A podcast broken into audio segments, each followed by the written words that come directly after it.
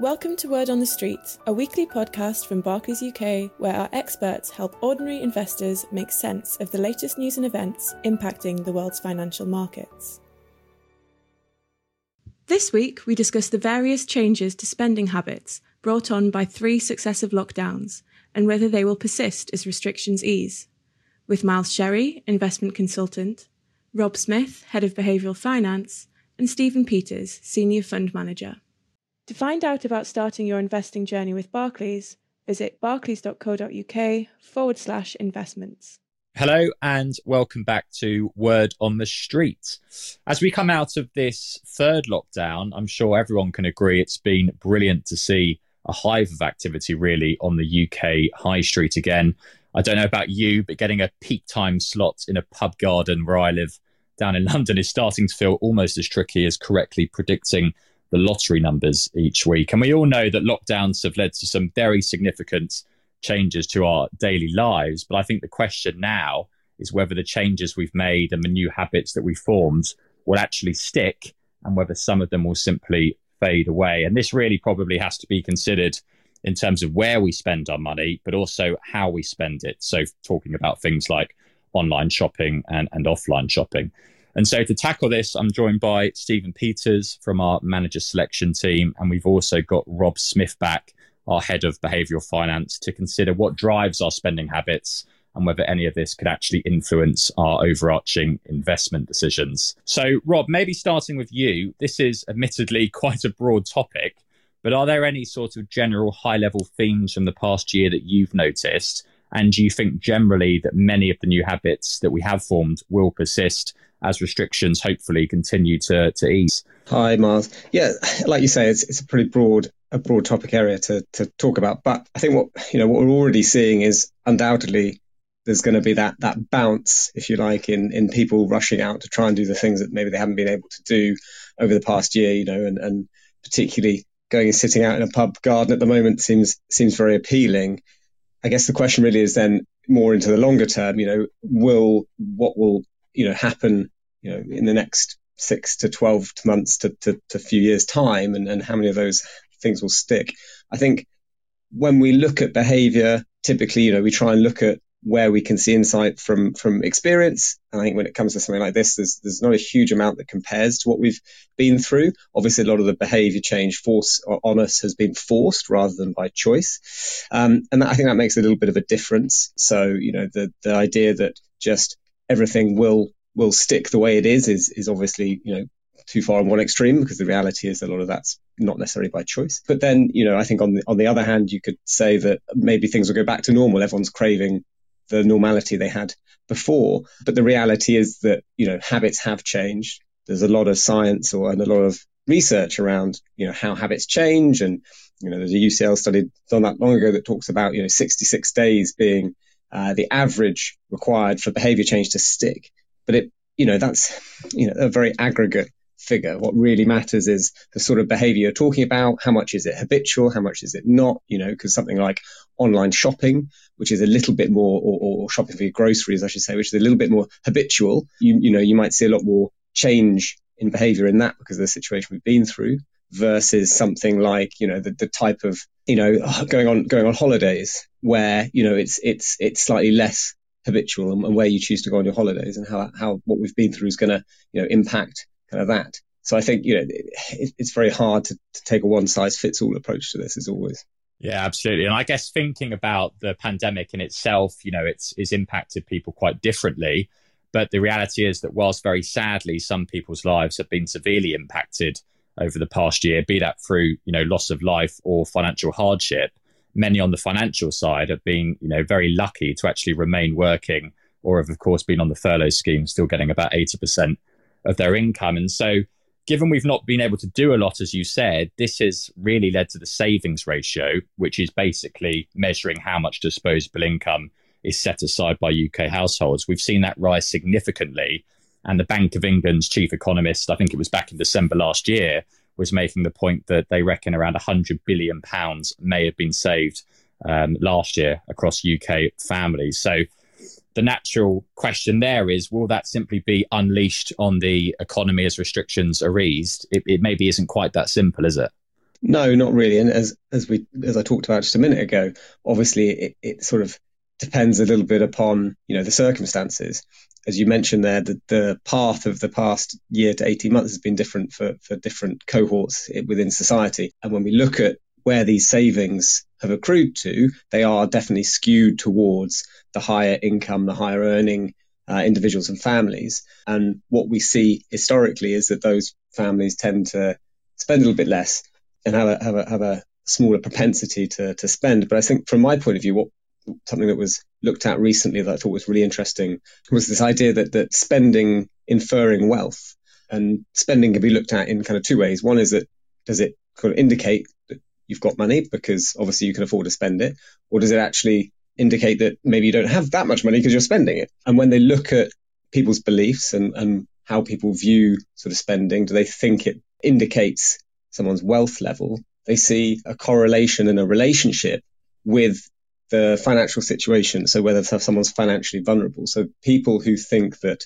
believe that spending implies wealth tend to actually be in a in a more vulnerable financial situation than those that don't.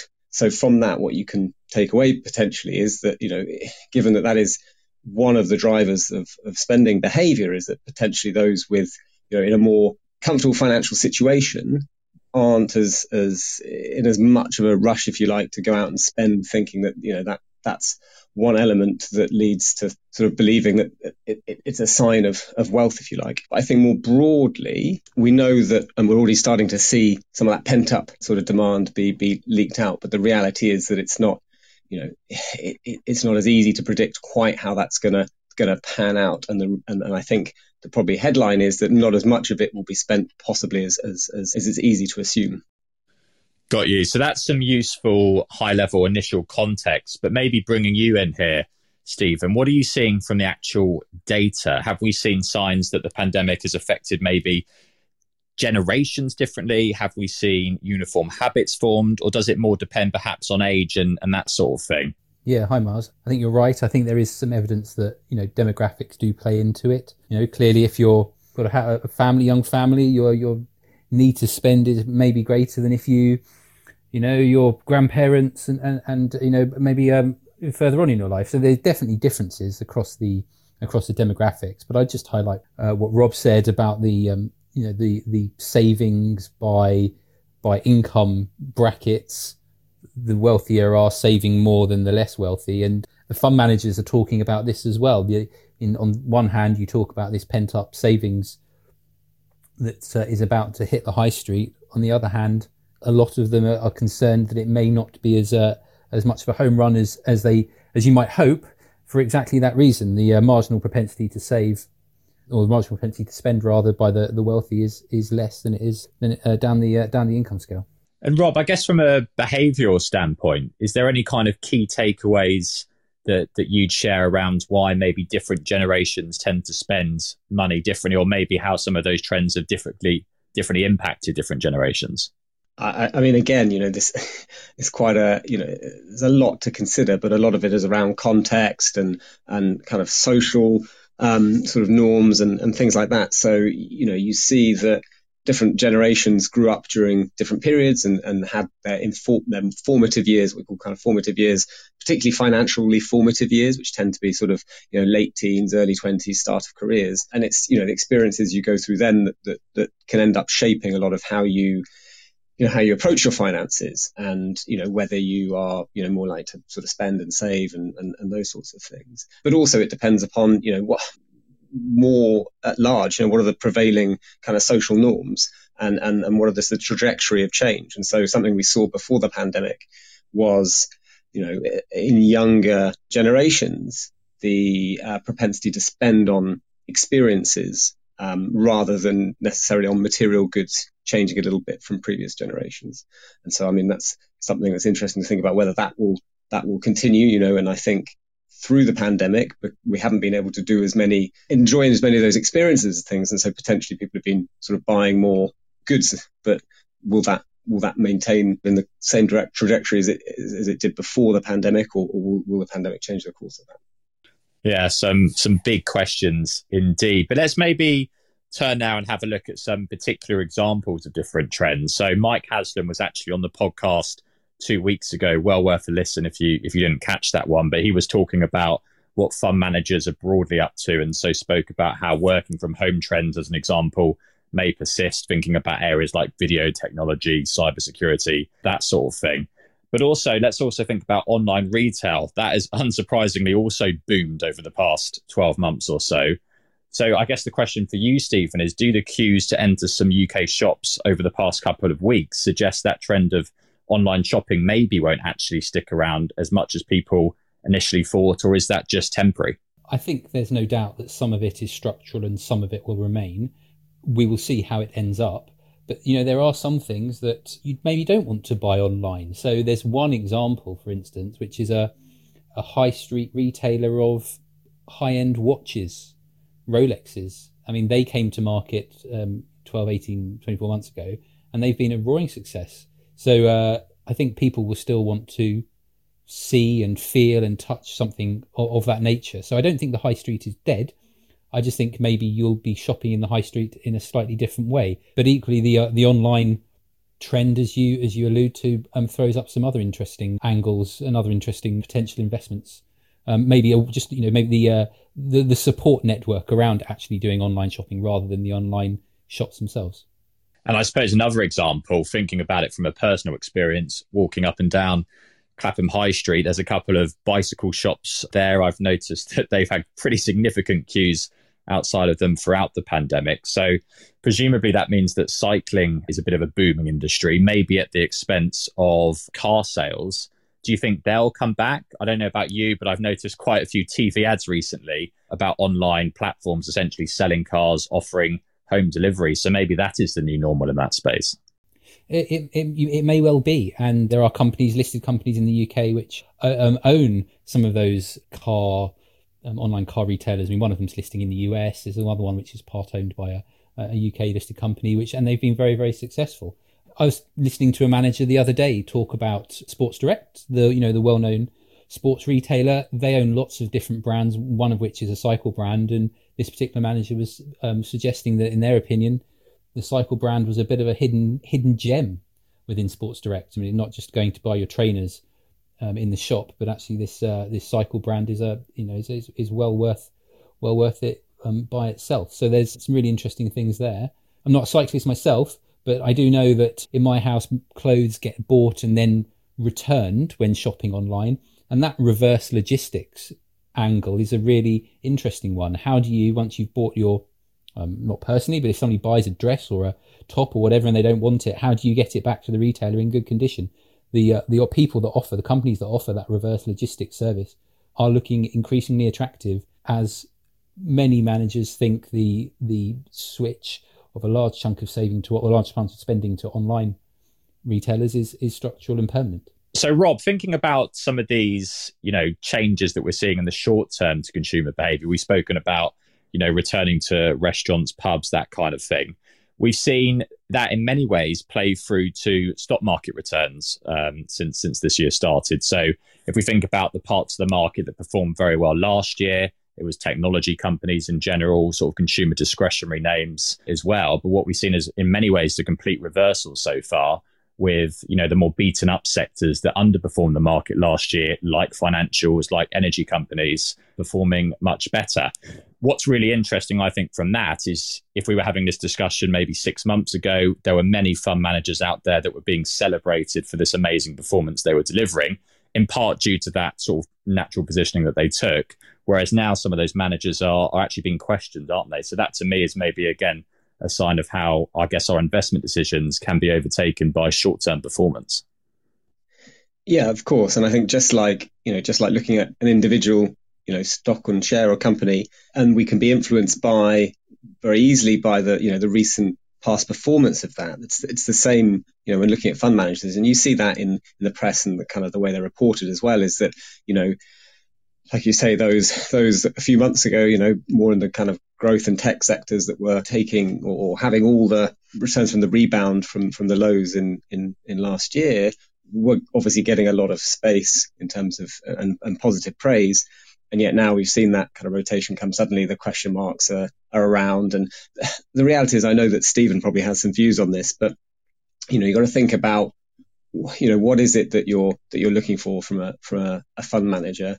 And actually, you know, as an individual, is there anything innate, you know, in your DNA that means you should be better than, than someone else at, at, at identifying good investments? A lot of it to be honest, comes down to sort of process and, and having good processes in place and a, and a not just from an investment and a sort of financial perspective, but also to to be able to be self-aware enough to know when you know potentially our own behavioural biases are, are getting the better of us, and a good process will will do that. So it'll it'll not only help you know identify those companies that you think financially are the best, but it'll also help identify you know your own behaviour where potentially it's leading you awry.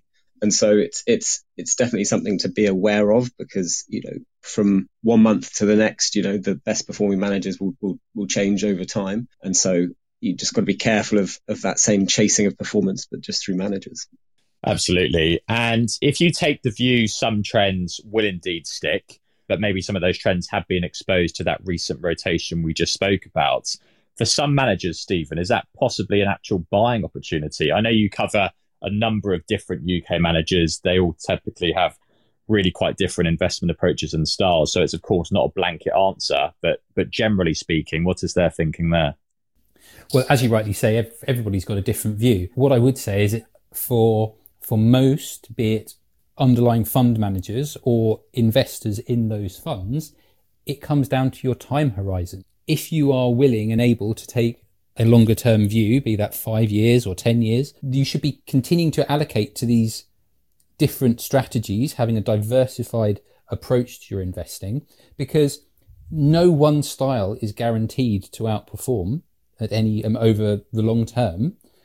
Everything waxes and wanes. Since the vaccine news of November, we've had a very, very strong rotation towards value style investing after a decade or more of growth investing. Now, is value investing here to stay and should everybody switch their money out of one particular style and manager types and into others? No, absolutely not.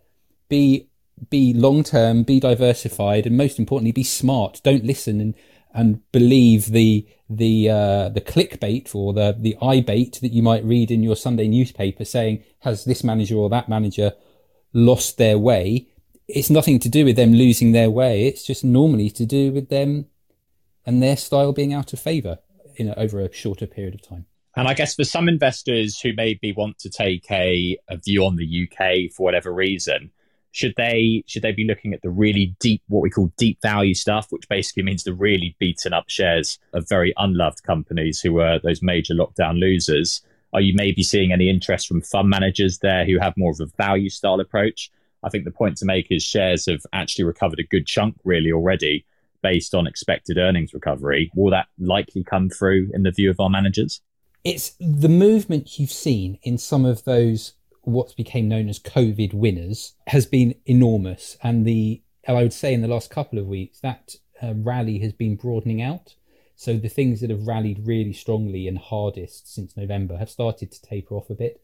Then you've got the next wave, the next wave of winners of the things that have been, you know, are, are almost back from the dead they're the ones that haven't perhaps picked up as strong and, and people need a little bit more evidence before they go into it. Think about restaurant companies, think about cinema companies. Going back to the high street, I mentioned a few weeks ago on the on this podcast that there had been a an online card retailer come to market through a you know through coming you know an IPO, but there's still a, a high street card re, uh, play, a greetings card retailer which has been a very poor performer for many years now but people are thinking they've got opportunities to recover from a very, very low base. So, yes, managers are taking some deeper value names, but many of them, in fact, are finding some of the the better what they would regard as quality names, so steady, slow, but uh, you know defensive earnings growth type names. They're finding those more attractive now, so they're rotating again out of the things that have rallied very, very strongly over the last few months and back into things that are a little bit more dependable, and well known. Absolutely. I think the the key takeaway here is it's about being extremely selective and, and really leaving it to the experts. After all, only time will tell, you know, what force changes we've made to our lives will actually stick as restrictions ease. The point is no one knows for sure. And as Will is always pointing out, that's why we have that diversified approach within our portfolios, not just across asset classes, but also, as you said, Stephen, having a range of managers with slightly different investment styles to basically try and prepare for a variety of different future paths. But look, we've hit time there. So we'll wrap things up. Thank you both for your insights. And thanks to, as always, to our listeners. It's looking like a sunny weekend ahead. So enjoy and speak next week. All investments can fall as well as rise in value, and their past performance is not a reliable indicator of future performance. This podcast is not a personal investment recommendation.